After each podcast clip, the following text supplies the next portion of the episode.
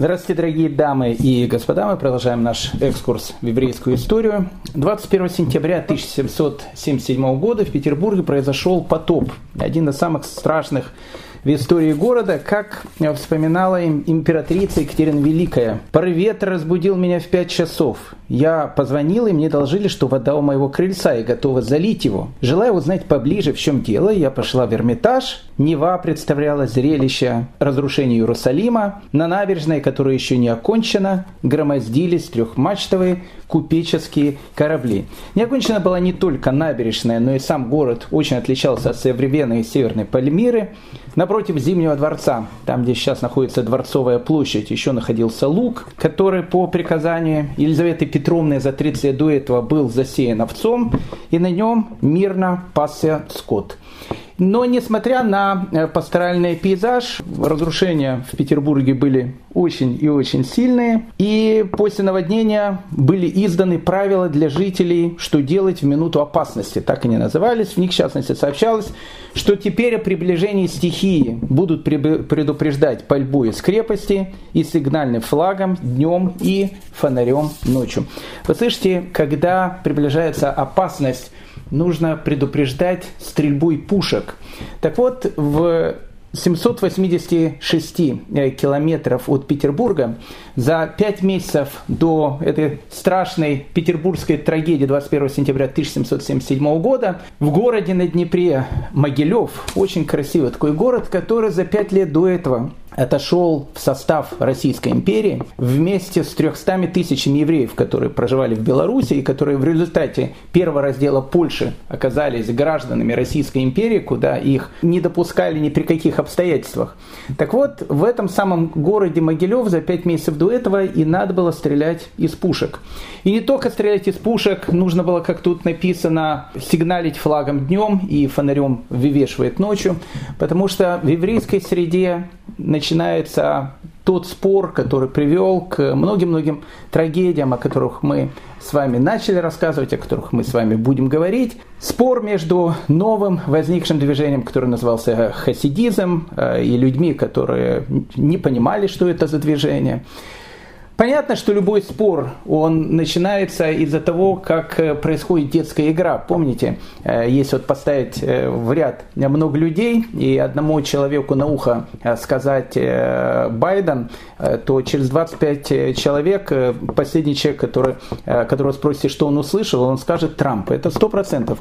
Потому что, понимаете, ведь любые, любая информация, она обрастает различными фактами, и все, что начиналось с э, некой такой ошибочной информацией по поводу некоторых хасидов, которые назывались текельскими хасидами. Опять же, еще раз хочу подчеркнуть, не все текельские хасиды оскорбляли э, мудрецов Торы, не все текельские хасиды делали какое-то сумасшествие. Э, среди них было очень много и очень праведных людей и так дальше. Но еще раз, мы должны понять, атмосферу этого времени. Это очень-очень важно для э, понимания всей нашей дальнейшей истории. Происходит момент страшного перелома в истории не только российского еврейства, а в истории вообще всей Европы, потому что Европа, она сейчас в предчувствии огромного количества различных перемен. Во Франции начинается эпоха просвещения со своими там Дидера, Руссо, Вольтером, мы познакомимся с этими товарищами. Еще вот-вот там произойдет Великая Французская революция. Польша, Речь Посполитая, это гигантское государство, которое мучилось э, в последних судорогах э, последние 50 лет 18 века. Она начинает распадаться по швам. Бедность, погромы, наветы, все это вместе, да еще движения различные, франкисты, которые были, все, все это, конечно, очень-очень повлияло на происходящее, и поэтому в результате недопонимания, в результате тех вещей, которые произошли, мы сейчас находимся на пороге той истории, когда действительно надо было стрелять из пушек, когда действительно нужно было как-то эту вещь остановить в самом начале. Ее пытались остановить. Ее пытались остановить. Мы говорили с вами на прошлом уроке, что как после смерти Магиды из Межи в 1772 году Хасидское движение на некоторое время возглавил один из ближайших его учеников, Раф Минахем Мендель из Витебска. Мы сегодня будем с вами много говорить об этом человеке. И э, еще один ближайший ученик Магида из Межерич, которого звали э, Равшнеур Залман из Ляд, они попытались остановить э, ту катастрофу, которая надвигалась. Мы с вами говорили о том, что они приехали в Вильно, и они хотели встретиться с Вильнским Гаоном, объяснить о том, что обвинения, которые высказывались на зарождающееся новое движение не имеет под собой никаких э, оснований. То есть, опять же, бывают перегибы на местах, и они, безусловно, были. Но ведь это же были перегибы на местах, а не само движение. И об этом нужно было сказать. Но мы помним с вами о том, что эта встреча э, не произошла, Вильнский Гаон не открыл им дверь, и, и э, Рафминаха Мендель из Витебска, уже находясь в земле Израиля, Э, в одном из своих писем он написал, что самую большую ошибку, которую я сделал, нужно было сломать дверь. Нужно было сломать дверь. Ломать двери это очень плохо, особенно ломать дверь э, в кабинет, где учится один из величайших евреев истории, Вильнский Гаон. Но говорил Раф Минахам Мендель из Витебска, если бы говорит, я сломал дверь, если бы я вошел бы в этот кабинет, пусть меня даже э, непонятно, что сказал бы на это э, Виленский Гаон, но я бы объяснил ему то, э, о том, что происходит страшная ошибка, в результате которого может произойти огромный страшный раскол, который приведет многим к многим трагедиям. Но этой встречи не было, и опять же, мы не, не вправе говорить, что кто-то был прав, кто-то был виноват, потому что еще раз мы с вами прекрасно понимаем о том, что если какое-то движение или какую-то, не знаю, там, группу людей считает нелегитимной, и с ней встречается там, представитель какой-то легитимной власти, оно придает ей какую-то легитимность. Поэтому для Виленского Гаона, который слышал информацию о хасидов, который еще раз очень-очень напоминал о франкистов, которые э, никуда не ушли, которые еще продолжали ходить по Европе и продолжали делать те балаганы и безобразия, которые были. Э, встреча с представителями этого движения, он считал, считал, что она придаст им легитимность. Но опять же, еще раз, все это происходило из-за неправильной переданной информации, из-за неправильного взгляда на те вещи, которые происходили, причем с обоих сторон. Поэтому мы сейчас с вами находимся в состоянии, когда у еврейского народа происходит их, его собственный потоп, рождение совершенно новой исторической реальности, которая сейчас будет происходить, которую мы будем называть историей уже российского еврейства. И открывается она как раз вот этими очень и очень трагическими событиями, которые, которые, о которых мы только-только начали говорить. В 1772 году произошел этот херем, и э, хасидов их начинают тоже притеснять в разных местах, где они находятся, без разбора того, что э, то, что там было написано в Хереме, есть у них это, нет у них этого. Да и хасиды со своей стороны, они тоже делали много различных балаганов и безобразий по сравнению с теми, кто их притеснял. То есть, еще раз, выпустили джина из бутылки, прошу прощения за такое сравнение, и э, это привело к огромной трагедии. Так вот, весной 1777 года, за пять месяцев до этого самого петербургского страшного потопа, в город Могилев приезжают одни из самых известных лидеров хасидского движения. Раф Минахан Мендель из э, Витебска, Раф Авраам из Калевска, Раф Исраиль из Полоцка и Раф Э, Шнеур Залман из Ляд. Они собрались ехать в землю Израиля. И тут возникает вопрос, а почему вот они собрались ехать в землю Израиля именно в этот период времени, 1777 год. Мы можем много э, давать различных трактовок, э, почему была нужна эта поездка, их отъезд именно сейчас. Потому что если они уезжают с территории Беларуси, в принципе, белорусское хасидизм, вот это движение, которое начинает только-только появляться, оно будет без лидеров, и, скорее всего, оно может просто затухнуть или исчезнуть. В Галиции и на Украине там э, развивается свое хасидское движение, но белорусское движение, то есть уезжают лидеры.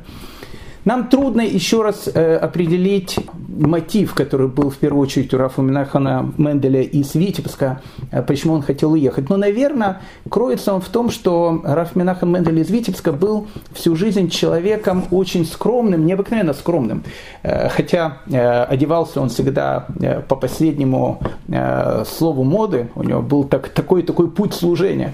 Но при всем при этом он был необыкновенно скромный человек, который постоянно пытался избежать различных махлокетов, различных споров, различных э, конфликтных ситуаций. И поэтому вполне вероятно, это э, мое предположение и предположение ряда людей, с которыми я э, говорил по этому поводу, в чем мотив отъезда Рафминахала Менделя из Витебска с Белоруссией сейчас в эти времена, Вполне вероятно, он ощущал, что если он уедет сейчас с группой своих учеников, опять же уедет в землю Израиля, он же не уезжает в Америку или уезжает на Багамы, он уезжает в ту землю, куда мечтал приехать любой еврей, э, то, может быть, эта ситуация, она как-то станет более тише. Как бы там ни было, мы увидим, что произойдет после отъезда Рафминаха Менделя из э, э, Витебска вместе с его друзьями в землю Израиля. Но вот тогда в Могилеве весной 1777 года могилевские евреи, которые провожали э, своих лидеров в, в это очень опасное путешествие, путешествие заняло практически пять месяцев, в те времена любое путешествие в землю Израиля всегда было сопровождено различными опасностями и, в общем, испытаниями и так дальше уговорили э, одного из лидеров э, хасидского движения Равшнеура Залмана из Ляд не уезжать в землю Израиля и остаться в Беларуси. И он остается, и Равшнеур Залман из Ляд, мы о нем еще будем говорить очень-очень много, потому что он будет одним из героев последующих событий, которые будут разворачиваться на территории Беларуси. Равшнеур Залман из Ляд, молодой гений, он был относительно молодым человеком тогда, э, человек, которому будет суждено стать родоначальником той группы хасидов, которые будут называть Э, словом хабад. Но еще раз мы э, будем еще говорить и встречаться с Равшнером Залманом Изляд. А сейчас, э, дорогие мои друзья, я просто хочу пригласить вас посетить землю Израиля 1777 года, посмотреть глазами героев нашего повествования, что они увидят в земле Израиля. А увидят они там довольно печальную картину. Это было далеко не та земля Израиля, которую мы привыкли сейчас видеть э, в 2021 году и даже в пандемийные времена.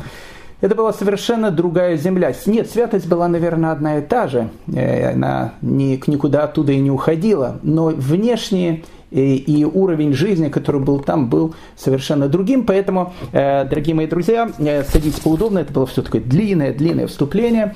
Э, то, что мы называем таким словом присказка. А вот сейчас начинается самая настоящая сказка. Итак, путешествие в землю Израиля 1777 года с лидерами э, нового хасидского движения Рафминаха Менделем из Витебска, Раф Аврамом из Калевска и с Раф Исраэлем из Полоцка, э, которые туда отправляются не одни, которые туда отправляются со своими семьями и с теми учениками, которые э, уезжают из той части э, Европы, которая уже сейчас относится к Российской империи, э, и к той части э, Европы, которая сейчас называется незалежно Белоруссия. Итак, земля Израиля 18 века. Но перед тем, что мы будем говорить о том, что увидят наши путешественники, давайте буквально 2-3 слова мы скажем некое такое предисловие к тому, что происходило. Э, ну, в общем, в 18 веке земля Израиля представляла собой уже болото и пустыню, практически, практически необитаемая земля. Я не скажу, что это был не необитаемый остров, но э, населения там было очень мало, э, городов в те времена там было очень-очень мало. В основном арабское население это были бедуины, которые кочевали из места в место. В каких-то городах, в маленьких каких-то городах э, они продолжали жить. И, опять же, это были, может, какие-то небольшие поселения. Но в, общем, в общем, земля Израиля тогда представляла довольно печальную картину. Во второй половине XIX века, когда в землю Израиля приехал Марк Твен, и он оставляет свои путевые записки, он э, восхищается, удивляется э, и никак не может понять, как вот это вот болото и пустыня, это выжженная, практически марсианская территория, когда-то было местом, где э, происходили вот эти самые легендарные события, на основании которых и строится в последующая вся постбиблейская э, мировая история. Он никак не мог понять, увидев Иерусалим, увидев Хеврон, э, город Тверия, в котором мы сейчас посетим, который только-только начинает отстраиваться, Хайфа, только-только из маленькой деревни он начинает превращаться в город-порт, Иерусалим, который находится за стенами современного старого города, а за этими стенами зачем нам смотреть, что было в 18 веке, посмотрите на фотографии начала 20 века, вы увидите Иерусалим, который ну, уже, ну, уже с конца 19 века стали появляться какие-то новые районы. Хорошо, давайте посмотрим середину 19 века. В середине 19 века Иерусалим находится э, за э, стенами современного старого города, а что находится за этими стенами? За этими стенами находится пустыня.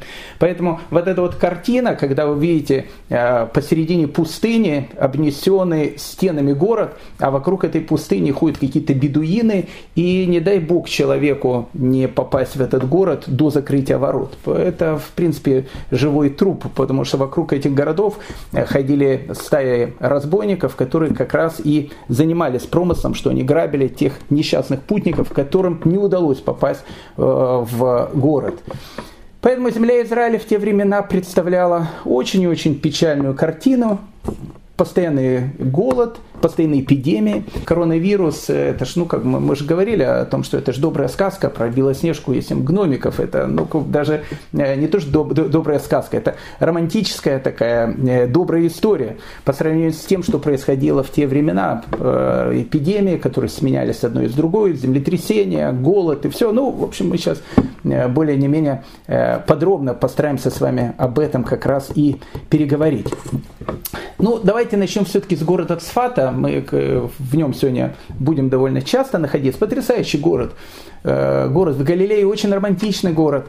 Он чем-то напоминает мне какие-то старинные итальянские э, городки, которые вот находятся где-то там в Тоскане. Эти вот романтические каменные постройки, этот потрясающий вид Галилеи, вид на гору Мирон, город романтики, город художников, город каббалистов, город одного из старейших Э, еврейских кладбищ, где похоронены такие величайшие люди, как э, Ризаль, Раф Маше Кардавера, Раф Йосиф Каро. Ну, можно перечислять огромное количество людей, которые там похоронены. Легендарные старинные синагоги.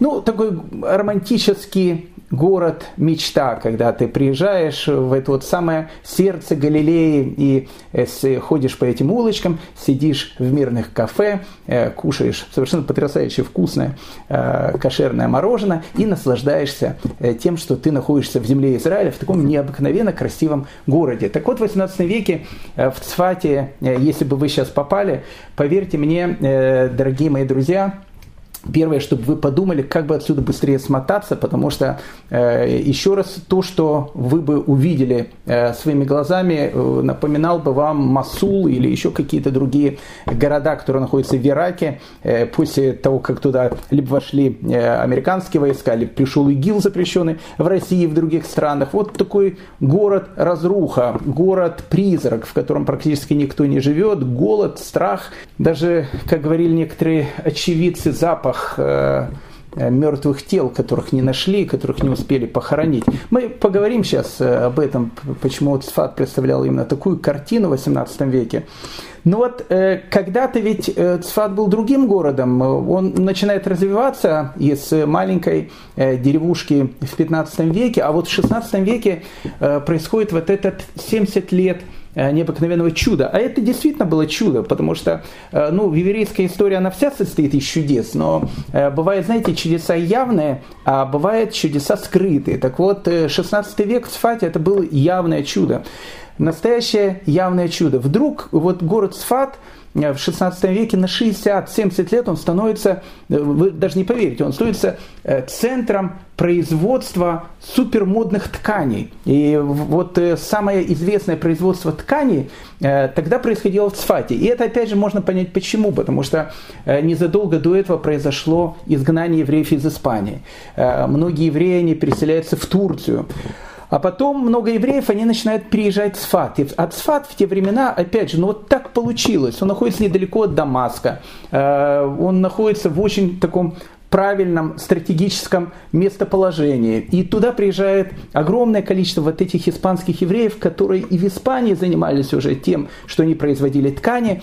Э, Цфат э, это э, практически родина изобретения. Это действительно было изобретение, потому что в Цфате цфатские ткачи и производители ткани, они начинали шить уже одежду, которую можно было купить готовую. В те времена так не было принято. Невозможно было зайти в магазин, вообще одежда стоили гигантские деньги, но невозможно было зайти в магазин и выбрать себе какой-то костюм или выбрать себе какую-то там, рубашку или еще что-то. Мы знаем о том, что в те времена, э, так как одежда стоила ну, огромнейшие совершенно деньги, то ее э, могли носить и прадедушка, и дедушка, и, и, и папа, и, и, и, и сам э, человек, который это носил, он думал, что как бы ее так поносить хорошенько, чтобы еще мои дети ее могли поносить. Очень дорогая была вещь в те времена. Она обычно шилась на, на заказ, шилась конкретно под человека.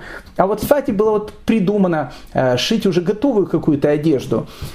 И э, так получилось, что город Сфат в 16 веке, он э, богател, ну то, что называется, не по дням, а по часам. Он становится ну, таким супер модным э, и очень-очень развитым городом. И в этот город начинает приезжать ну вот гении, я вот не, не случайно говорю слово гении, ну вот концентрация гениев на одном конкретно взятом э, пятачке земли, э, больше я, я не, не помню, э, больше, наверное, в еврейской истории, ну, последних вот, тысячелетия, чтобы когда такое было. То сюда начинают приезжать великие сефарские раввины, которые и создают вот эту вот э, атмосферу, эту необыкновенную духовную атмосферу Цфата 16 века. И это был и Раф Йосиф Каро, и Раф Маше Кардавера, и э, Альших, и э, Рафиска Клурия Шкинази, Аризаль, от которого происходит лурианская кабала, потому что вся последующая кабала, на которой строится и хасидизм уже, и Винский Гаон, который изучает, это та кабала, которая звучит уже в изложении великого Резаля. Э, Рафиска Клури Ашкенази. Это тоже Цфат, это тоже 70-е годы 16 века. И вот, вот этот вот всплеск, да, а, кстати, э, ведь и э, Аризаль, его жена, она тоже продавала эти ткани, потому что когда мы встречаем эту необыкновенную встречу его ученика Рафхайма Виталия, который приезжает из Дамаска, которому Аризаль снится во сне, и он спрашивает, а где здесь живет Рафиска Клури Ашкенази, ему там показывают некий такой домик, вот в, в этом магазинчике он торгует торгует. И, и он приходит туда, и там Аризаль стоит, и у него, он как бы он торгует тканями. Он тканями торговал редко, это в основном занималась его жена. Но когда происходит вот эта встреча Рафхайма Виталя, от которого идет тоже вся кабала, которая есть у нас сейчас, и Аризаль, она тоже происходила в магазине по продаже ткани. Ну, потом, знаете, как по э, мановению волшебной палочки, вот эта вся эпоха э, Цфата 16 века, она вдруг резко закончилась центр э, моды, центр ткачества переходит в город-герой Париж. И э, до сих пор Париж является законодателем моды, хотя, если бы история пошла бы, наверное, по-другому, хотя она не, не терпит сослагательных наклонений, может быть, и Цфат, не дай бог, нет, Цфат не надо, чтобы он становился центром моды. Но еще какое-то время он мог этим центром остаться. Так вот, Э, в конце 16 века. И, и это, опять же, э, то что, мы, то, что я называю понятием явное чудо, потому что это чудо действительно было явным. Когда умирают последние представители этой великой плеяды, которые живут в Сфате 16 века, вдруг Сфат начинает дряхлеть, и уже к 17 веку он превращается в такую в полу разваленную, э, малонаселенную, маленький такой городок, даже больше даже, скажем, наверное, деревню, в котором, да, продолжают приезжать великие люди, да, они продолжают там жить, но эпидемии, голод, который приходит на этот город, да и зарабатывать-то было нечем, потому что э, до этого зарабатывали вот производством ткани, а сейчас зарабатывать абсолютно э, было нечем, и поэтому город становился все меньше и меньше, не в плане домов. Дома-то были, но эти были, это были пустые, незаселенные дома. В плане жителей, которые находились в этом городе. Поэтому к началу 18 века город Сфат будет э, представлять собой очень и очень печальную картину. Но ту картину, которую увидит Рафминахаль Мендель из Витебска, к которой он приедет, она будет еще той хуже, еще будет хуже той картины, о которой я э, говорю вам сейчас. Ну, давайте мы начнем э, историю земли Израиля в 18 веке, чтобы мы опять же поняли, что там происходит с личности человека, которого мы уже упоминали, загадочного человека, о нем мало что известно, э, но он сделал очень много различных балаганов в Европе, звали его Раф Игуда Хасид. Э, очень часто его путают с великим Рафи Гудой Хасидом, который жил в самом начале Средневековья в Германии. Э, человек, который написал великую книгу, которая называется «Сефер Хасидим». Это другой человек, просто однофамилец. Его тоже звали Раф Ягуда, и его назвали, назвали тоже Хасидом, потому что он вел очень еще такой благочестивый образ жизни. Так вот, в 1699 году, мы когда-то говорили уже об этом, я буквально в двух-трех словах повторю эту историю, в 1699 году он собрал большую группу людей, около 1300 э, человек. Родом он был из Речи Посполитой, понятно, там родом оттуда все были практически э, великие раввины той эпохи. И вот у него появилась такая идея, что э, нужно собрать большую группу людей, э, люди должны вести очень благочестивый образ жизни. И приехать все в землю Израиля. Вот если они все приедут в землю Израиля, их благочестие, их правильное поведение, все это приведет к тому, что все эти безобразия, которые у еврейского народа идут уже последние 2000 лет, закончатся, придет Машех, и, в общем, как бы все э, закончится очень-очень хорошо. Но, опять же, к этой группе э, Раби Гуда Хасид, я думаю, не был сабатианцем, э, он был таким мечтателем, каббалистом. К нему присоединяется действительно большая группа людей, многие из которых имели действительно какие-то событианские вещи, тогда еще франкисты, франкистских вещей не было, тогда были событианские вещи. И вот э, э, у них было очень странное такое поведение. Э, они прошли через всю Моравию, через всю Германию, через всю Австрию, вели себя очень-очень странно, одевались опять же в белые одежды, постоянно постились, танцевали, вели себя очень-очень неадекватно. И поэтому, еще раз обращаясь к истории конфликта, который возник в 1770 1972 году, когда о новом движении спрашивают, а как оно называется, и говорят, оно называется хасиды, хотя слово хасиды тогда редко произносили, но вот уже начинается вот это слово. И они себя называют хасидами. Для стариков того времени хасиды это ради Гудая Хасид с этим сумасшествием, которое э, тогда происходило в Европе. Это и правда была определенная форма сумасшествия, которая закончилась очень-очень трагически. Э, вся вот эта группа товарищей, их было уже около 1300 человек, направлялась в Венецию, потому что Венеция э, был э, тем портом, с которого периодически шли корабли в землю Израиля, и они хотели из Венеции именно плыть в землю Израиля по пути в результате различных э, катастроф, болезней, э, ну, в общем, всего, что было э, в конце 17 века могло произойти, они потеряли практически 500 человек, очень много, дети умирают, женщины умирают, но вот те, кто выжил, они все-таки добрались до земли Израиля и решили поселиться э, в город-герой Иерусалим. И вот они э, добираются до Иерусалима 14 октября 1700 года. А в Иерусалиме э, в 1700 году ашкеназы не живут. Там живут сефарды, но и сефардов тоже не очень много живет. В основном там живут евреи, выходцы из различных восточных стран, которые переселялись в Иерусалим, многие из которых жили там на протяжении веков. И вот приезжает вот эта странная компашка, э, а, а компашка действительно была очень странная, э, и одежда у них была странная, и на идыше они говорили, э, ну и поведение у них было какое-то очень такое неадекватное у всей этой группы. Опять же, к этой группе, как я сказал, примазались, прошу прощения, много людей событиански настроенных. В общем, скажем так, в Иерусалиме, а в Иерусалиме тогда жило около тысячи евреев, ну, в общем, встретили с большим-большим таки, то, что называется, настороженностью. И правильно так встретили, с осторожностью, потому что ровно через три дня после того, как эта компания приехала в Иерусалим, э, Раби Гуда Хасид умирает, и э, получается, что э, они потеряли всякое руководство, и тогда вот они решают, что им надо что-то делать. Ну, первое, что делать евреям, которые пришли в Иерусалим? Ну, как бы надо строить свою синагогу. Но есть сефардская синагога, но сефарды их не особенно хотят, как бы в свою синагогу, то, что называется, пускать. И вообще сефарды, опять же, я их называю сефардами, хотя э, именно выходцы из Испании, может быть, в Иерусалим было тоже единицы какие-то, восточные евреи, которые там жили. Э, понимаете, э, ведь Иерусалим-то к тому времени был тоже полунищенское, такое маленькое городом деревней, в котором э, евреи тихонько жили вместе с этими полуголодными арабами, которые тоже там жили. И все понимали о том, что любая вспышка, она приведет к тому, что, ну, в общем, к каким-то страшным катастрофам. И поэтому как-то они, понимаете, тихо жили. И тут приходят эти вот, э, знаете, э, музыку там врубают, там волосы такие длинные, как у хиппи. Ну, это я так, понятно, утрирую. Но выглядели они совершенно по-другому, вели себя очень так так, каким казалось вызывающе, шумно. И вот они э, покупают себе место, где они хотят строить синагогу. Они строят синагогу. Но денег-то у них не было, ни, ни копейки. Поэтому они деньги начали одалживать. Это, начали одалживать деньги у э, богатых арабов, которые живут в Иерусалиме.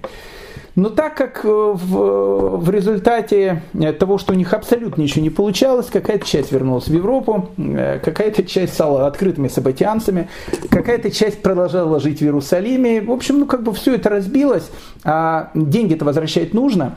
И э, тогда богатые эти арабы, которые дали деньги, они, понятно, приходят к сефардам, они говорят, слушайте, ваши там товарищи взяли у нас деньги, построили синагогу, пора возвращать. А сефарды говорят, слушайте, ну это же не мы брали деньги, это же брали эти другие товарищи ашкенадские. Они говорят, нам плевать, прошу прощения, ну как бы вы все евреи, в общем, давайте деньги, гоните деньги. А вот эта вот группа товарищей, э, какие деньги? Какие деньги? О каких деньгах вообще идет речь? Ну, в общем, все это тянулось долгих 21 год, пока осенью 1921 года, 1721 э, года арабы э, решили сделать, в общем, окончательный погром. Они ворвались в эту синагогу, которая была э, у этих ашкеназов, полностью ее разбили, уничтожили Арона Кодыш, разорвали свитки Тора. Ну, в общем, как, все как положено. Устроили страшный, страшный такой погром.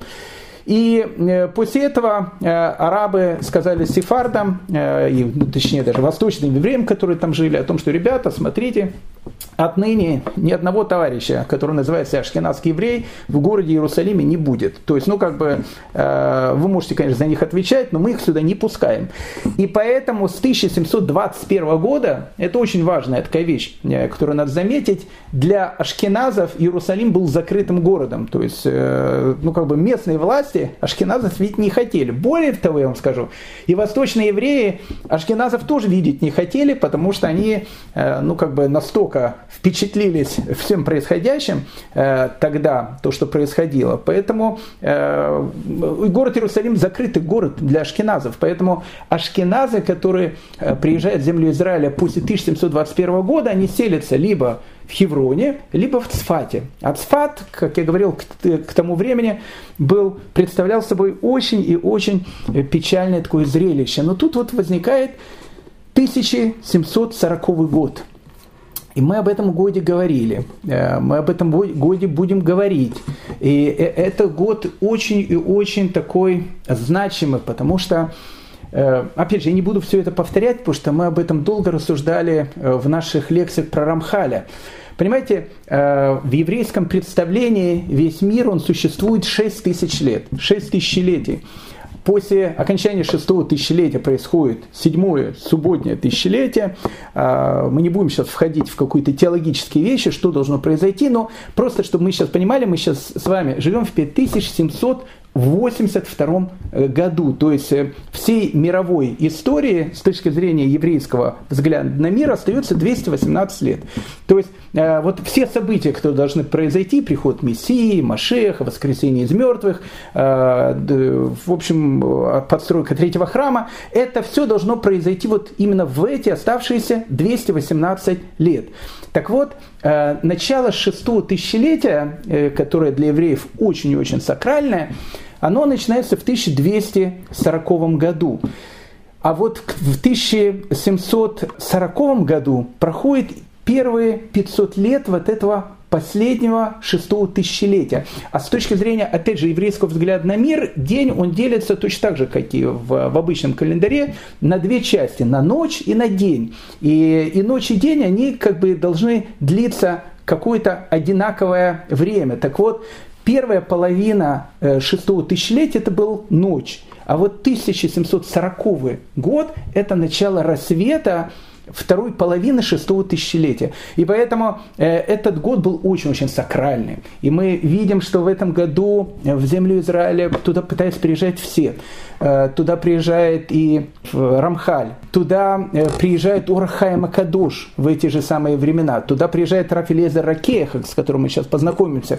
Многие пытаются к этому 1740 году приехать в землю Израиль. Туда, именно в это же время пытается поехать Вильнский Гаон. Ну, чуть позже он туда едет, но плюс-минус это все было связано с этими э, датами. Туда пытается приехать Балшемтов. То есть э, вот эта вот дата 1740 год, э, это начало совершенно какой-то новой эпохи, какой-то новой эры.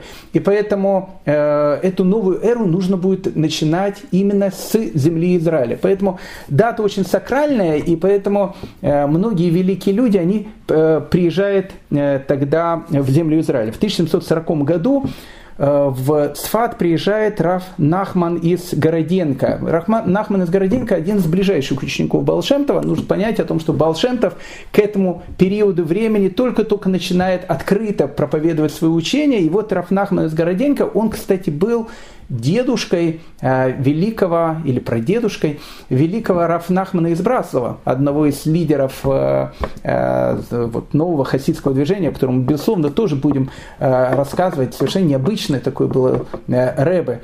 Так вот, Рафнахман из Городенька в 1740 году приезжает в Сфат. В Сфате он побыл совсем недолго времени, потому что Э, ну, опять же, такие различные есть легенды, э, которые идут предания, ему приснился какой-то сон, этот сон он растолковал очень-очень как-то Э, плохо. Опять же, евреи нам не видят, но когда э, таким большим каббалистам, как Раф Нахману из Городеньки, что-то снится, он понимает, что надо воспринимать серьезно, что надо воспринимать несерьезно. Но как бы там ни было, он э, был в земле Израиля очень маленький кусочек времени, и он возвращается обратно на территорию современной Украины. Он потом приедет в землю Израиля снова, но это произойдет практически через 28 лет.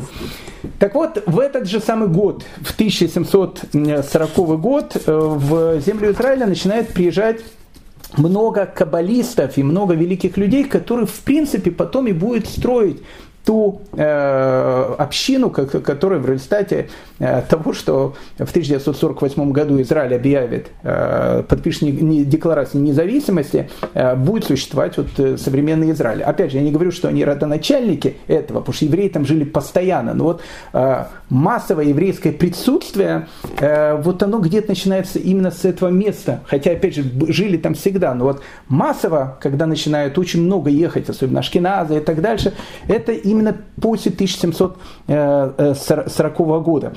В это самое время, в 1740 году, приезжает э, Хаим бен Яков Абулафия, ему было к тому времени почти что, наверное, уже под 80 лет, был очень пожилым человеком.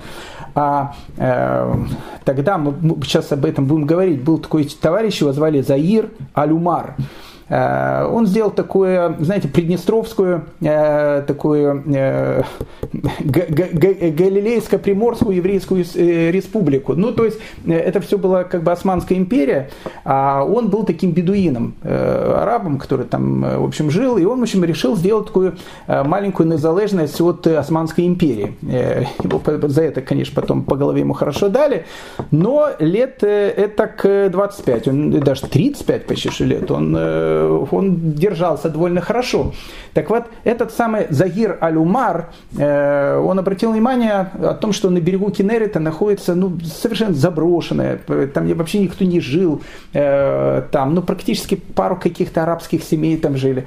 Э, город, который называется Тверия, великий город Тверия, который имел в еврейской истории огромную, огромную историческое значение, город, где находился последний Синдрион и, и так дальше.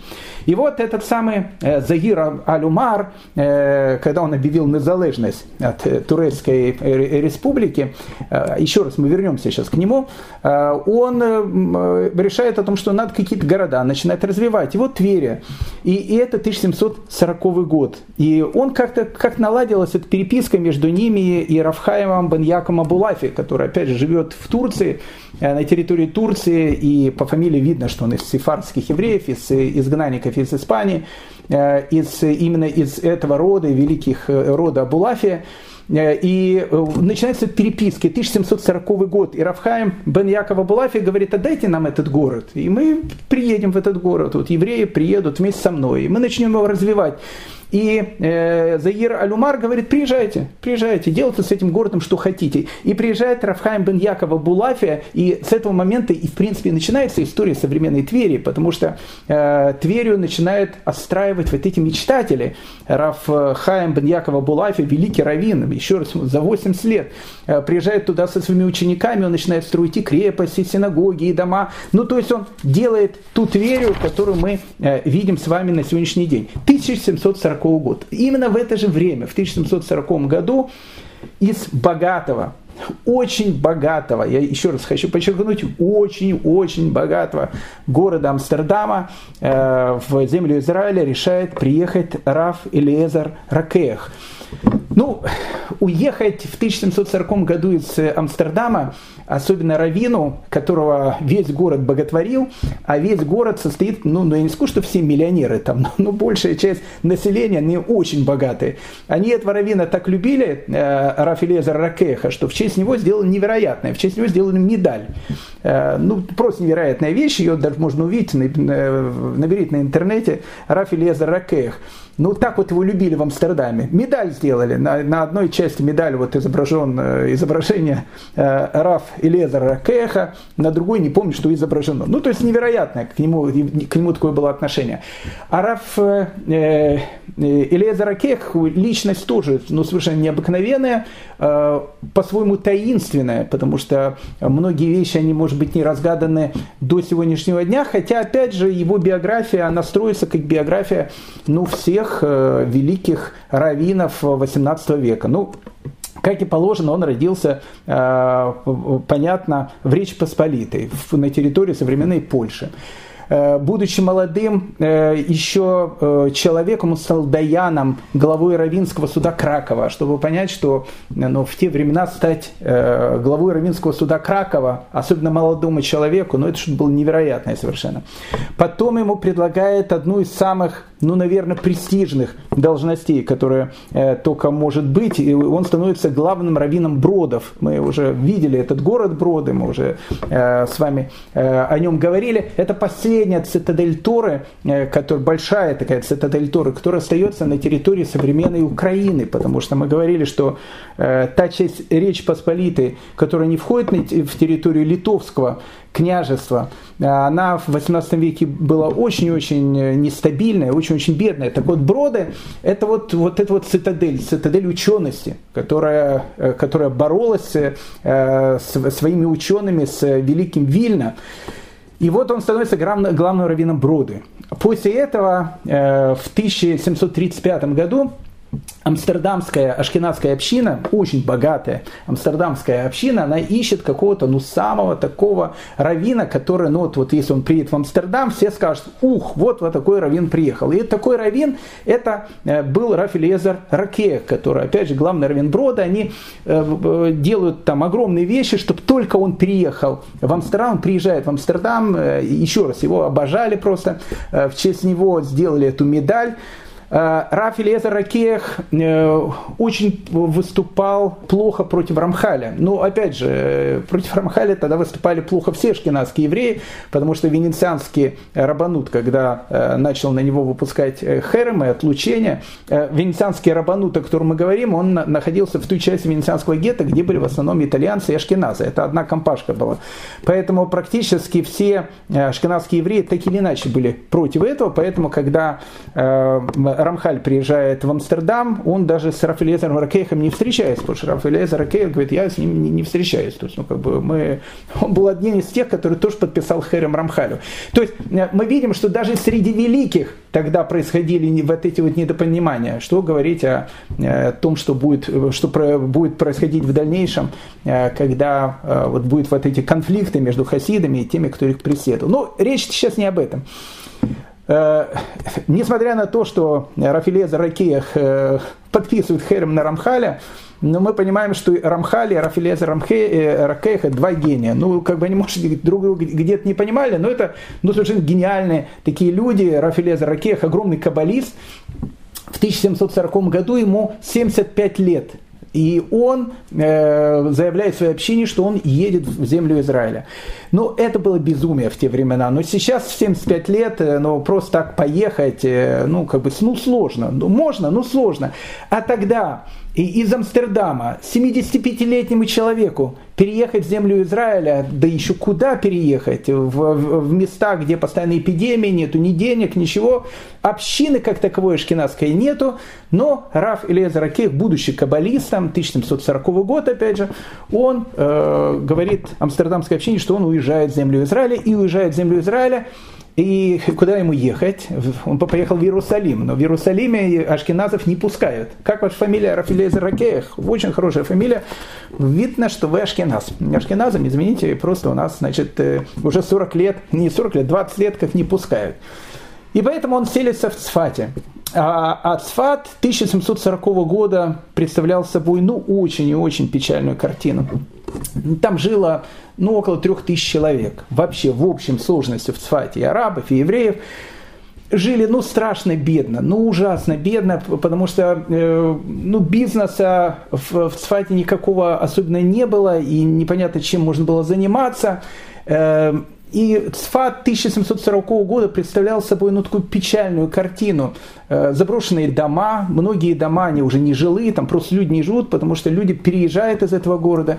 И небольшая община. Ашкеназов, как таковых, к 1740 году в Цфате не было. То есть там остались остатки тех самых великих сефардов, которые были, ну, может, какие-то пару э, ашкеназских семей, ну, небольшая община, которая там была.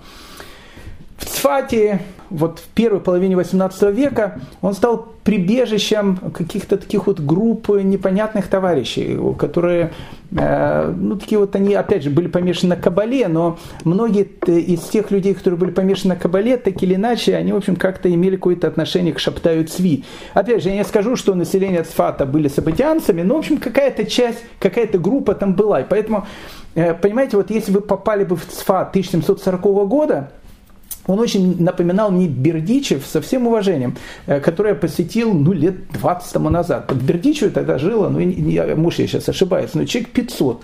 И, и э, я пошел в одну синагогу, потом пошел в другую синагогу, потом мне девушки говорят, вот зря вы пошли в ту синагогу, потому что в ту синагогу мы не ходим, мы ходим, значит, в эту синагогу. Если вы пошли в ту синагогу, то это, в общем, как бы очень плохо. Я говорю, у вас еще есть другие синагоги? Да, у нас еще есть такая синагога, еще есть такая синагога, еще есть такая синагога. Я говорю, слушайте, а как же вы все, же там, ну, не знаю, там 500 500 человек, 1000 там, дедушки, а как вы, э, ну вот так вот, каждый, значит, ходит э, в свою синагогу, ну, к сожалению, это та действительность, э, которая дает результат того, что мы до сих пор находимся в Галуте, у нас нет храма. Но суть не в этом.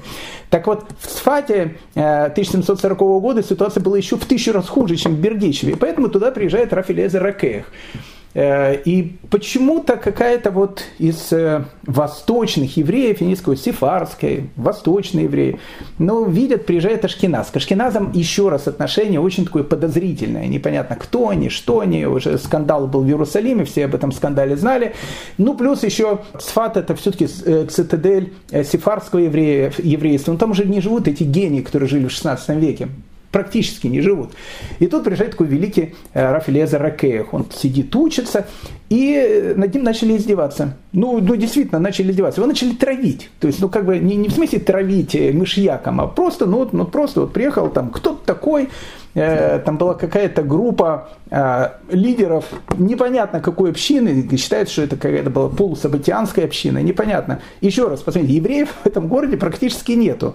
Э, голод полный, ну, в общем, там разруха полная. И тут приезжает такой гений Рафилеза Ракеев, которого в, в Амстердаме, не знаю, там с опахалом так стояли, медали в честь него делали, великий каббалист и все. Его начинают травить. Ну, в общем, по полной катушке. Особенно двое его так травили. Издевались, э, издевались тем, что он пожилой человек был, сидел, учился, они говорили, да кто такой, там, как Елезар Ракеев, да, и говорит, говорит о том, что он там был великим раввином. Что вы говорите? Главное время Амстердама, ха-ха-ха-ха-ха. Он там главным раввином в какой-то маленькой, это, не знаю, там сидел э, в каком-то полуподвале, у него было там два ученика, бездаря каких-то, вот на, на, над ними преподавал. Какой-то великий раввин, да посмотреть на этого дедушку.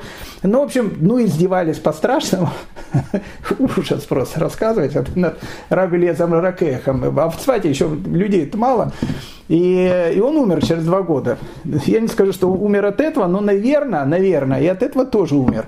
Но когда он умирал, э, Рафилеза Ракеях, э, он сказал о том, что, знаете, вот эти двое ребят, я, говорю, конечно, прощаю, но э, ну, как бы, они не, мной, не надо мной, говорит, издевались. Они издевались над той Торой, которую я преподаю, поэтому, ну, говорит, вы, вы увидите, они умрут от чумы и от меча.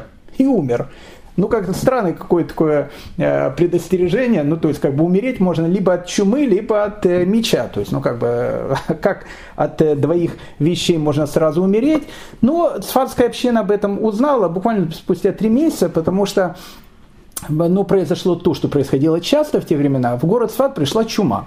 Э, чума периодически приходила, уходила из Сфата. Опять же, чтобы было понятно, во время эпидемии чумы, когда из Сфата уехал Рафиосиф Каро, э, потому что он покинул Сфат, он написал свой великий Шульхан Арух. Во время эпидемии чумы, когда ученики Аризали, они там заперлись в доме, не выходили из этого дома, умирает сам Аризаль в 38 лет. Это тоже была эпидемия чумы. Поэтому и когда в Сфате было э, хорошо, чума приходила, а тут Сфат 1740 года, полуразруха, эпидемия чумы, ну и начинает болеть, начинает болеть, и вот, вот эти двое товарищей, которые больше всего издевались над Раблеза Кехом, они заболели, и их выгоняет из Цфата. Опять же, не евреи, а арабы их выгоняют, чтобы... Ну, в общем, любой э, человек, который заразился, его, в общем, выгоняют из города. Их выгнали из города, а они были уже э, зараженные чумой.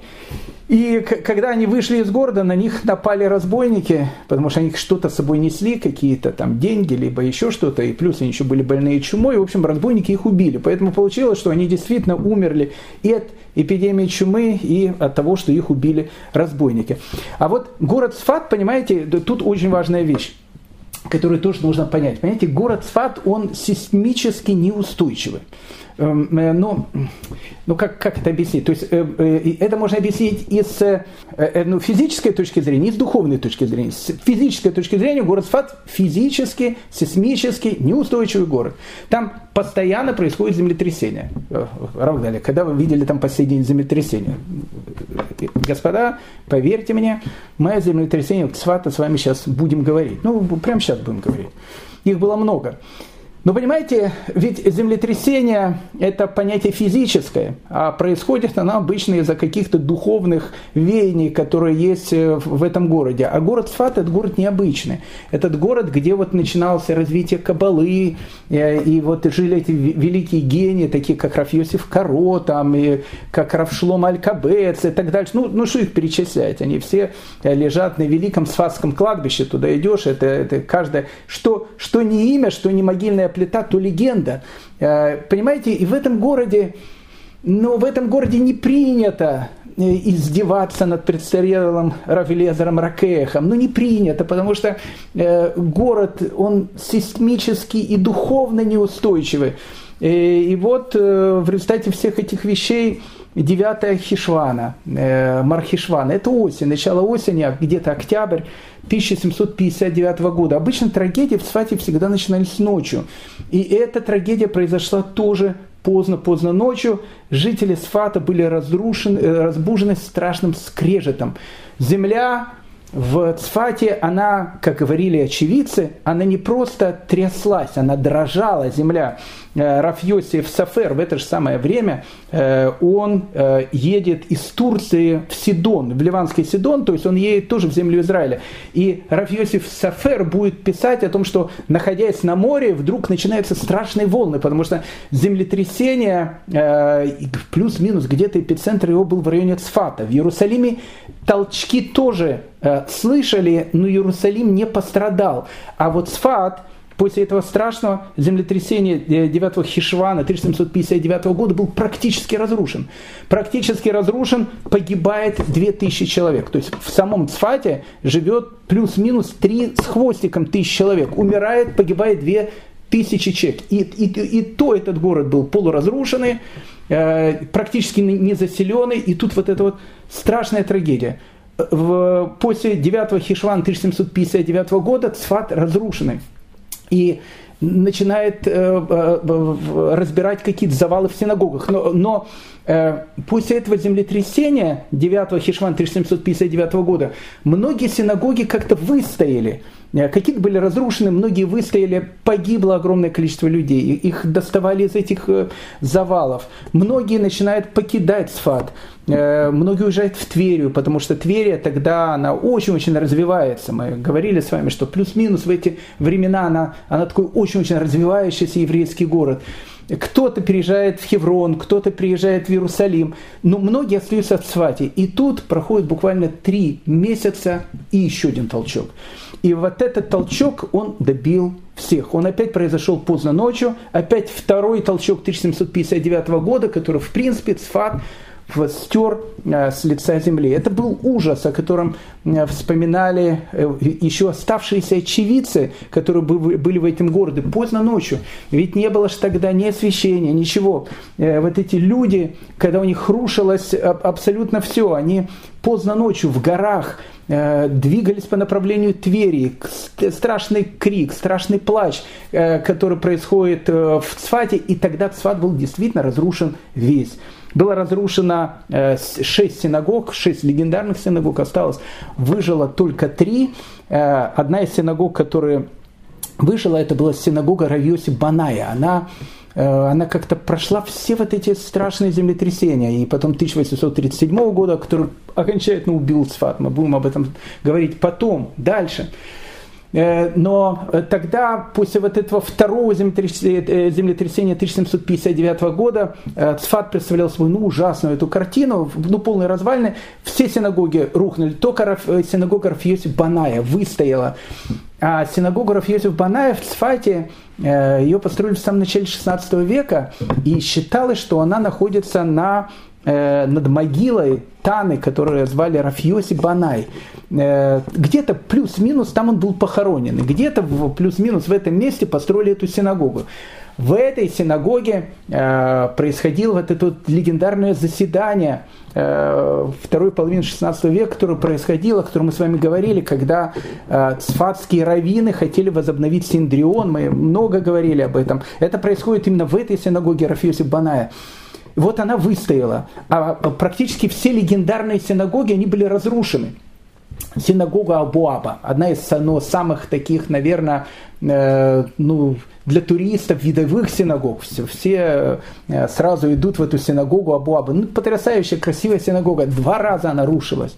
Два раза она рушилась. Первый раз в 1759 году, второй в 1837 году. И оба раза, э, когда вся синагога рушилась, южная стена была нетронутой. Но это, э, это еще раз одно из чудес. В южной стене понимаете, находится э, Арона Кодыш и находятся свитки Торы. И это не какие-то, знаете, легенды, э, и знаете, много легендов разных там, конфессий, вам там мироточат там что-то или еще что-то. Это факт. Ну, то есть, ну, как бы факт. Она два раза рушилась, два раза оставалась восточная, южная стена, прошу прощения, где находятся свитки Тора.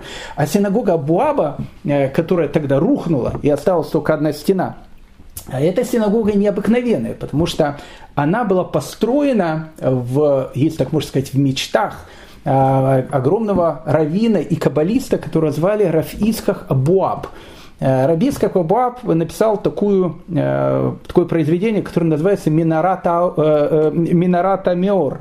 Ну, потрясающая вещь. Она, кстати, недавно на русский язык «Минората Меор» перевели, и ее можно почитать. Это ну, ну, гениальная совершенно вещь. Оно, то, что он написал, она более такая, то, что называется мусорическая, она более такая этическая, хотя сам Равицка Кабуаб был огромнейшим каббалистом он никогда в землю Израиля так и не удостоился побывать, хотя он мечтал на протяжении всей жизни там побывать. Но вот его ученики, а его учеников было много, он жил в Португалии, Э, у него была вот какая-то идея построить синагогу, которая будет построена полностью по каким-то, э, ну, не знаю, каким-то каббалистическим мыслям. И вот он э, в, нарисовал план этой идеальной синагоги, которую нужно построить в Цфате. И более того, он не просто написал, э, нарисовал план этой синагоги, он сам написал свиток Торы, который он попросил своих учеников, чтобы он всегда хранился в этой синагоге.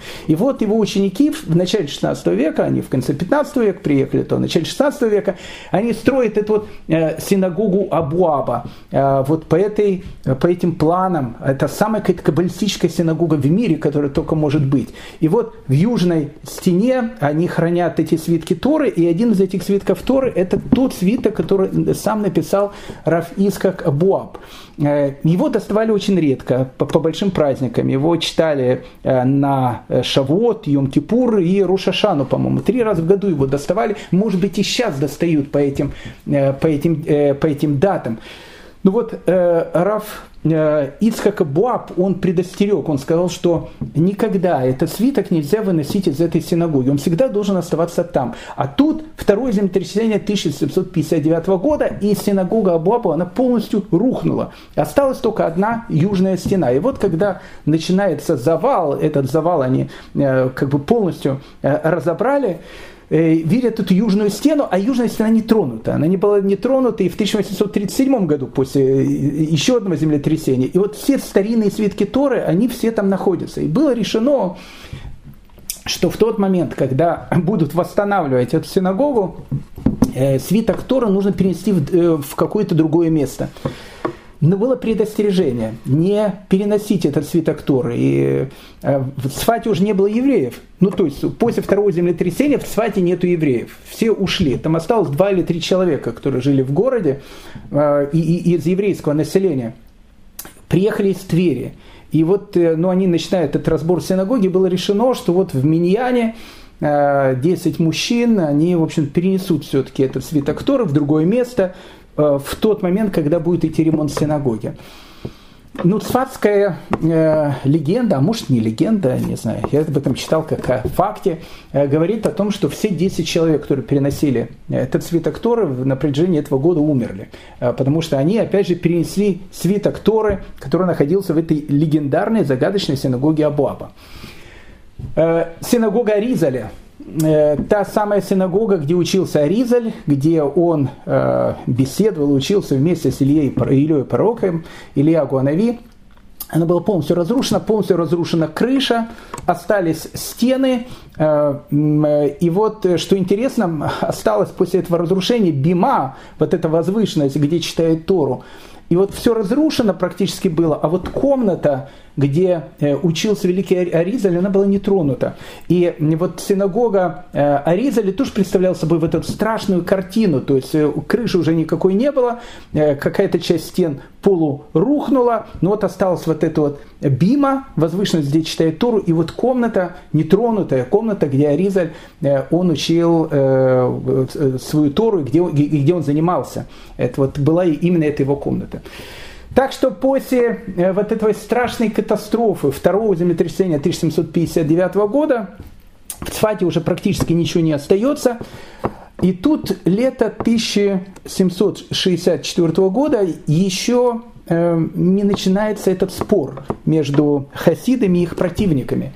Э, прошло 4 года после смерти Балшемтова, центр хасидского, э, хасидской учености, он переходит в Межерич, там сидит Магит из Межерич, пока еще, опять же, никто ни с кем не спорит, все, и в Межериче находятся какие-то гениальные люди, на них тоже смотрят, все нормально, ну, не было еще этих э, маклокетов, споров и так дальше. Но вот Раф э, Нахман из э, Городенко, о котором мы с вами говорили, который уже приехал в Цфат за 28 лет до этого, он решает с группой хасидов, осуществить ту мечту, которая была у Балшемтова, приехать в землю Израиля. И вот он приезжает, э, приезжает в, землю Израиля. Причем опять же, как-то что-то ашкеназам как-то вот, вот не везло, если так можно сказать. Э, ведь э, все корабли, можно было ехать из Италии, но из Италии редко кто ехал. Э, в основном ехали через Стамбул, то есть плыли, я не знаю, откуда они там выплывали, с какого порта, на территории Восточной Европы они выплывали, но не из Италии. Они добирались до Стамбула, а вот от, от Стамбула были постоянные рейсы, которые, в общем, ехали в два города. Один э, рейс, он э, ехал до Яфа, и до Яфа плыли те, которые хотели прийти в Иерусалим по вот этой самой древней легендарной дороге Яфа-Иерусалим. Э, сейчас она называется, оно еще было построено во времена царя Соломона. По этой дороге э, несли материалы, из которых строили первый храм. Сейчас она называется в Израиле Квиш Миспарыхат. Дорога номер один. Это дорога от Яфа до Иерусалима. Центральная дорога, по ней из Иерусалима до аэропорта можно доехать Бенгуриона и так дальше. Так вот, э, обычно добирались до Яфа, но до Яфа добирались те, которые собирались ехать в Иерусалим. Второй порт, который был, это был Ака. Хайфа, она только-только начинается как, э, э, как этот порт, еще пройдет небольшое какое-то времени, и Хайфа тоже станет портом. Ну, в общем, можно было ехать до Яфа и до Ака. И вот группа э, ашкеназов э, во главе с Раф Нахмана из Городенска э, и группа сефардов – Э, которые, с которых они встретились в э, Стамбуле, они оба направляются, ну, эти две группы направляются в землю Израиля. Ну, вот, приплывая к земле Израиля, капитан говорит, следующая остановка Ака, э, следующая остановка Яфа, значит, кому надо в Яфа, пожалуйста, выходите. И сефарды, которые едут в Иерусалим, ашкеназам же в Иерусалим ехать нельзя, они со всеми там попрощались и сказали нам, значит, в Иерусалим. Вышли, все нормально, все хорошо, вышли и пошли. А теперь, а другая группа во главе с Рафна Нахмана из Городенька, она должна ехать в Ака. Почему? Потому что с Ака более близкая дорога. Они собирались ехать либо в Тверью, либо в Цфат. То есть они уже, уже тогда э, разделились на две группы, какая группа куда поедет. И вот, э, опять же, вот знаете, э, ну, вот какие-то свыше какие-то, это тоже ехали какие-то каббалисты большие и так дальше. Вдруг, вдруг какая-то произошла страшная буря. Э, эта буря была там практически около 20 дней, причем настолько страшная, что сорвала все паруса и самое главное повредила штурвал. И корабль, на котором они плыли, он стал совершенно беззащитным, то есть его носило по волнам, и все, э, все это могло очень плохо закончиться. 20 дней э, у них заняло это путешествие из, из Яфа в Ака, их вынесло в открытое море и, так дальше. Страшная эта буря была. Но через 20 дней они благополучно все-таки приезжают в город-герой, э, город-герой Цфат. Раф Нахман из Городенька с группой э, своих учеников, они сказали, что они сразу едут в Тверь. И они уехали в Тверью, но вторая половина группы, она осталась в Цфате. Цфат 1764 года, через 5 дней после, через 5 лет после э, этого страшного землетрясения. Э, ну вот э, там осталось у нас мало воспоминаний, осталось, но воспоминания одного из э, тех, которые там были, людей, вот они описывают этот город ну, совершенно как ну, с каким-то марсианским пейзажем, потому что это мертвый город, это мертвый год. И, и тут вот уже один из очевидцев, не, не еврейских, он будет описывать, что э, многих трупов из, из развалов-то и не вытащили, потому что и многие дома они были не разобраны до сих пор. Вот этот смрад, который э, был э, от этих разлагающихся трупов, которых не вытащили из-под этих полуразрушенных домов. Да, уже прошло пять лет, наверное, уже этого смрада не было, но, но атмосфера совершенно разрушенного города, в котором ну, практически нет еврейской общины. Э, какая-то маленькая часть э, евреев, которые приезжают в Сфат, и это евреи геройски настроенные, потому что они вот живут в таких страшных условиях. Так вот, а какая-то часть из э, тех людей, которые приехали с Раф Нахманом и Городеньким, из Городеньки, они едут не в Тверь, они поселились в Сфате. Возглавлял эту группу такой человек, которого звали Равсимха бен Яшуа, он был автором книги, которая называется Агават Сион, очень известной книги, и он и очень известный такой был э, и раввин, и праведник, и так дальше. Вот э, они сказали, что что бы там ни было, мы останемся в Цфате, и мы будем жить в этом городе. И, а тут наступает э, зима, 1765 года. И вот, ну, знаете, вот, ну, вот как вот э, э, это называется, что, что такое не везет и как с этим бороться. Э, вот когда они ехали от Яфа до Ака, разразилась эта буря страшная, и они 20 дней полуживые, э, там ехали, э, их мотало по морю, у них там еда закончилась, питье закончилось, страшная была вещь, выжили каким-то чудом. И вот они при, приходят в этот полуразрушенный цфат, и как-то вот начинают они его как-то э, заселять, и начинают эти развалы как-то убирать. И тут зима 1765 года. Э, такой зимы сторожилы в Цфате не помнили. Ну, то есть, ну, как бы в Израиле бывает холодные зимы, но зима 1765 года это была аномальная зима. Это была настолько аномальная зима, что до этого было еще аномальное лето, в котором практически не было дождей, но было тоже очень холодное, урожая практически не было, и вот еще холод, голод в этом, в этом опустевшем страшном Цфате 1765 года. И вот эта вот группа, многие умирают, многие не пережили эту, эту зиму, а э, и работать-то негде, и заработать-то не на что. И даже если деньги были, и еду-то купить в Цфате было э, не у кого. И вот эта вот страшная зима 1765 года, когда она закончилась, э, многие из тех, кто приехал с Рафнахманом из Городенька, не выдержали. Какая-то часть приехала, в, переселилась к нему в Тверью, а какая-то часть вернулась в Европу. Последние человек, который оставался в Цфате, это был Равсимха бен Иешуа, ну, которому сказали автор книги Агават Сион.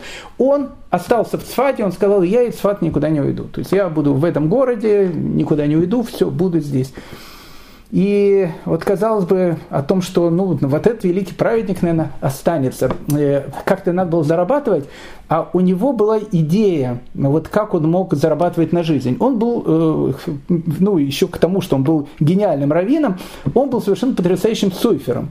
Э, и вот он решил, что он будет писать свитки Торы, писать там тфилины, мезузы и так дальше, и будет продавать это в Европу.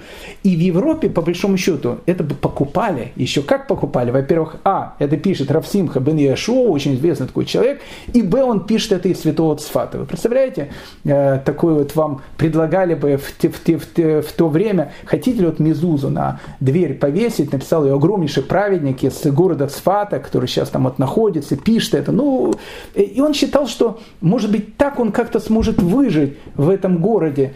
И, и тут, к его счастью, э, именно в 1765 году турки издают закон, э, по которому с э, территории, вот то, что было, там, называлось тогда Эрицраэлем, или как его назвали, Палестина, запрещен любой вывоз рукописной продукции за территорию Османской империи. То есть казалось бы, что вот, вот то, на чем он как-то мог выжить, и, и тут тоже это отменили.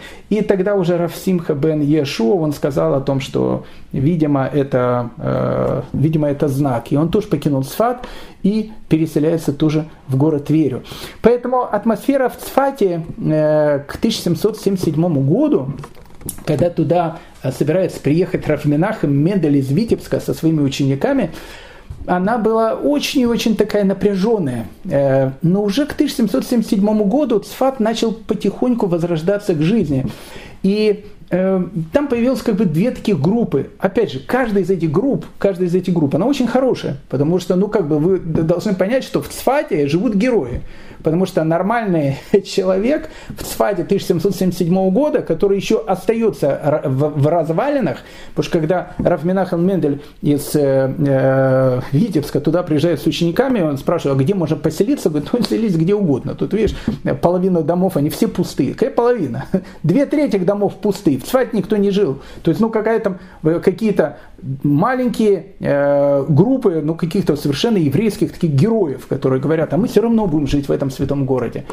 Но вот эти две группы еврейских героев, э, одна из них, она э, была из сефардов, которые вернулись в Фати и там продолжали жить, которая, ну, скажем так, с подозрением смотрела на шкиназов после длительных историй, которые с ними были, различные. И ну, тут уже появляется и группа ашкеназов, небольшая, которая, э, которая находится в Цфате. Но эта группа ашкеназов, она уже была отравлена э, этой враждой, которую были. Потому что когда написали Херем 1772 года, его э, разослали э, не только о том, что там хасидов надо преследовать, не только по Речи Посполита, но и в Европу. И в первую очередь, может во вторую очередь, это послали в землю Израиля. Поэтому те ашкеназы, которые находятся в земле Израиля, они уже читали э, о том, что происходит там. То есть как бы никто ничего не видел, никто ничего не разбирался, но то, что читается, читается страшно. Какие там франкисты, в общем, против них там все это. Ну, в общем, одним словом, увидите хасидов, сразу гоните их, потому что это ужас просто какой-то полный. И вот этот вот цфат, в котором практически нету людей, практически нет людей, но вот, вот, вот эти вот две группы, они, значит, там живут. И вот э, Раф Минахем Мендель из э, Витебска со, со своей группой учеников, они приезжают в Стамбул. Ну, это как бы э, понятно, потому что еще раз из Стамбула идут корабли, которые едут в землю Израиля. И тут происходит вот эта интересная такая история, потому что они, кстати, едут с большими, ну не с большими деньгами, едут с деньгами какими-то. Этих денег на них и на их семьи должно было хватить, э, ну, как они считали, практически на два месяца. И вдруг э, в Стамбуле они э, встречают группу тоже ашкеназов, Э, каких-то шеломазалов. Опять же, то есть непонятно, э, что у них произошло, но, в общем, произошло у них что-то, может, их обграбили, может быть, еще что-то произошло. Вот группа ашкеназов, которые ей тоже жить в земле Израиля, они везли какие-то деньги. И так получилось, что когда они приехали в Стамбул, либо кораблекрушение какое-то было, либо еще что. Я таки не понял, что там было. Но, э, но они были абсолютно нищие. И они вот стояли, они были на попечении этой э, самой э, стамбульской общины, которая в те времена уже тоже не, не, не, не ахти какая была богатая э, в 18 веке, это не 17 век и не 16 век. И вот как-то вот они, и, и, и, и домой они не хотели ехать, потому что они хотели ехать только в землю Израиля, а в землю Израиля тоже не могли ехать, потому что у них денег не было. И тут вот Рафминахем Мендель э, из Витебска со своими друзьями и со своими семьями, они, в общем, приезжают в Стамбул. И вот эта вот группа, она у них говорит, помогите нам, но как бы у нас ничего нету, вообще просто денег нету. И Раф Минахем Мендель из Витебска, будучи человеком необыкновенно добрым таким, он решил всю эту группу э, как-то снабдить деньгами и тоже с собой забрать сфат. Это была глобальная ошибка, э, потому что э, обычно за добро потом э, Э, можно еще и по ушам получить, но это будет в дальнейшем. Но он как бы помог этой группе, а на самом деле сам останется практически без денег. Но это будет чуть дальше. А, а так они находятся вот как бы э, в, в Стамбуле, собираются ехать, и вот эти как бы две, две группы. Э, одна это, значит, как бы ученики и друзья Рафминаха Менделя из Витебска, которые едут, вторая это вот группа этих шлемазовов и ашкеназов, может, не шлемазов, но, в общем, денег у них нету. В общем, они там едут вместе с Рафминахом Менделем, смотрят на него как на спонсора. Вот они собираются вместе, значит, ехать в Сват. И, а, и, а, ну, и как им предлагают корабли. Один корабль, второй, третий, четвертый. И, и вот э, пишет, рассказывает эту вот историю, что Раф Менахамед говорит, нет, этот корабль не возьмем, это не возьмем, это не возьмем, не возьмем. И вдруг какой-то корабль, он говорит, вот, вот на этом поедем, на этом поедем. И выбирает какой-то корабль, какой-то ну, совершенно не скажу, что он такой тоже шламазовский, но, скажем так, не самый лучший из тех, что ему предлагали, и не самый дешевый. И он говорит, вот именно на этом нам надо ехать в землю Израиля. И вот они едут на этом корабле в землю Израиля, и э, тогда не было туристических кораблей. Обычно корабли перевозили грузы.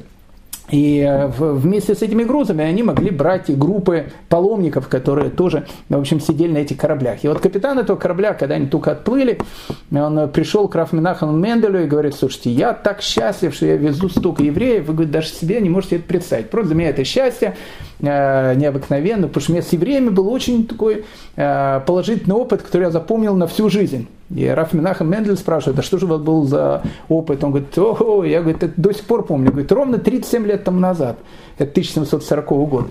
Э, ровно 37 лет тому назад я, говорит, вез одного равина, помню, из Амстердама. Равин из, из, из Амстердама в 1740 году, это только Рав Элиезер Ракеях, который, который приехал в 75 лет, он плыл туда, чтобы поселиться в Сфате, где над ним потом издевались.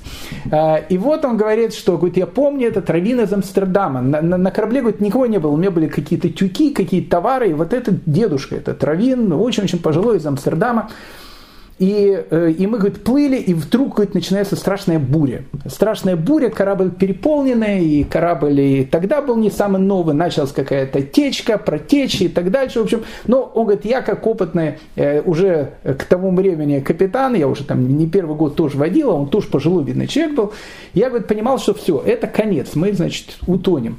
И, и тогда вот я зашел, и говорит, я зашел в трюм, а там, а там сидит и учится вот этот дедушка из Амстердама, Равин. И он ему говорит, прям как, э, как книга э, про Йону, и он ему говорит, там буря, говорит, наверху, а ты тут сидишь учишься, надо, говорит, что делать, корабль тонет.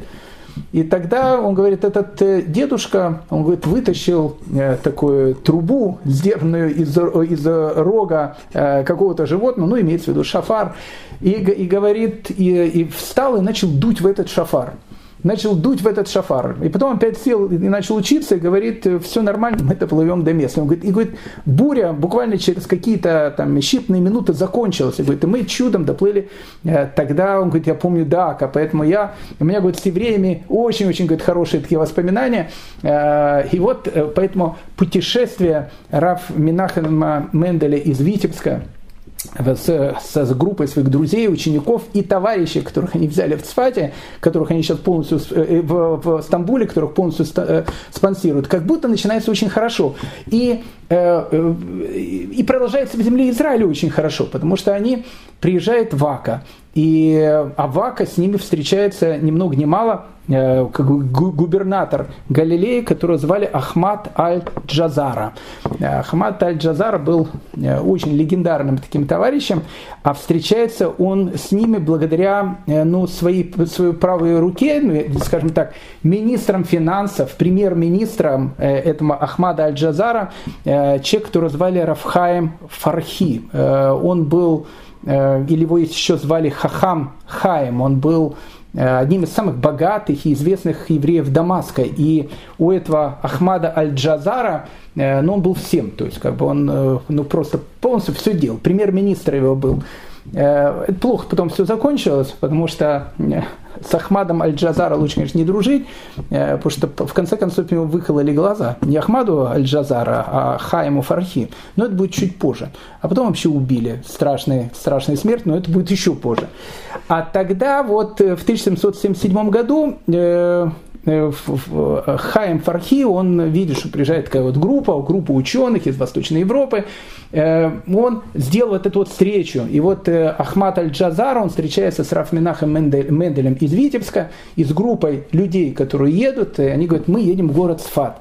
И они говорят, отлично, вот Сфат, он такой разрушенный город, там только-только поднимается экономика, поэтому, говорит, я освобождаю вас на пару лет от всех, значит, налогов, разрешаю вам выбрать любое здание, строить там синагогу, вселитесь в любое пустующее здание, делайте там свои дома, и, в общем, если что, э, пишите мне в Аха, я Ахмат Аль-Джазара, э, вам всегда помогу. То есть, э, казалось бы, казалось бы, это путешествие тоже начинается э, очень-очень хорошо. Э, но потом они приезжают в город Сфат, а в городе Сфате и начинаются вот эти вот самые э, истории, за которых э, у нас до сих пор нету Иерусалимского храма. История очень-очень печальная и очень-очень трагическая. История Раф Менаха Менделя из Витебска и его учеников, которые приезжают в этот полуразрушенный город Сфат, который они всей душой очень хотели восстановить.